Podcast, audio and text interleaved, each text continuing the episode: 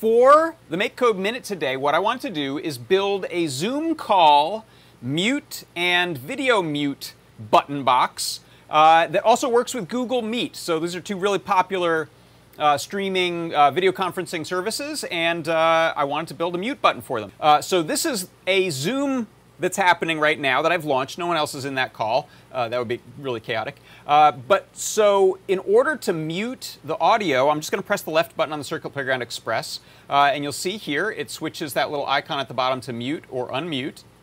Um, and if I want to mute the video on it, I'll hit this button on the right, and that will pause that video.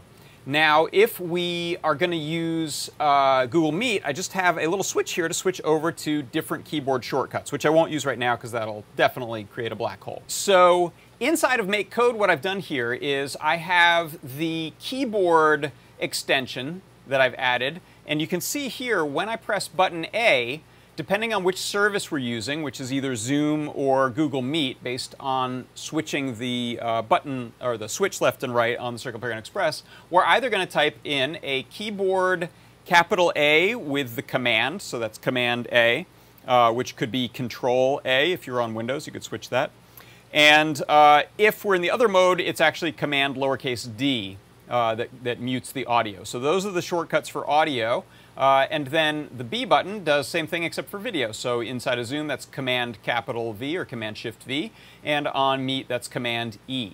Uh, the rest of it is just about making it fancy by lighting up some lights. I've got an array, a couple arrays here of which lights we light up depending on uh, the one that we're using. And uh, that is how simple it is to set up a little Zoom call muter. And I somehow managed to do that without breaking Wirecast, I think. So I'll, I'll quit while I'm ahead. Uh, and that is how you can build a video and audio mute button inside of Make Code for the Circuit Playground Express to use with Zoom and Google Meet. That is your Make Code Minute.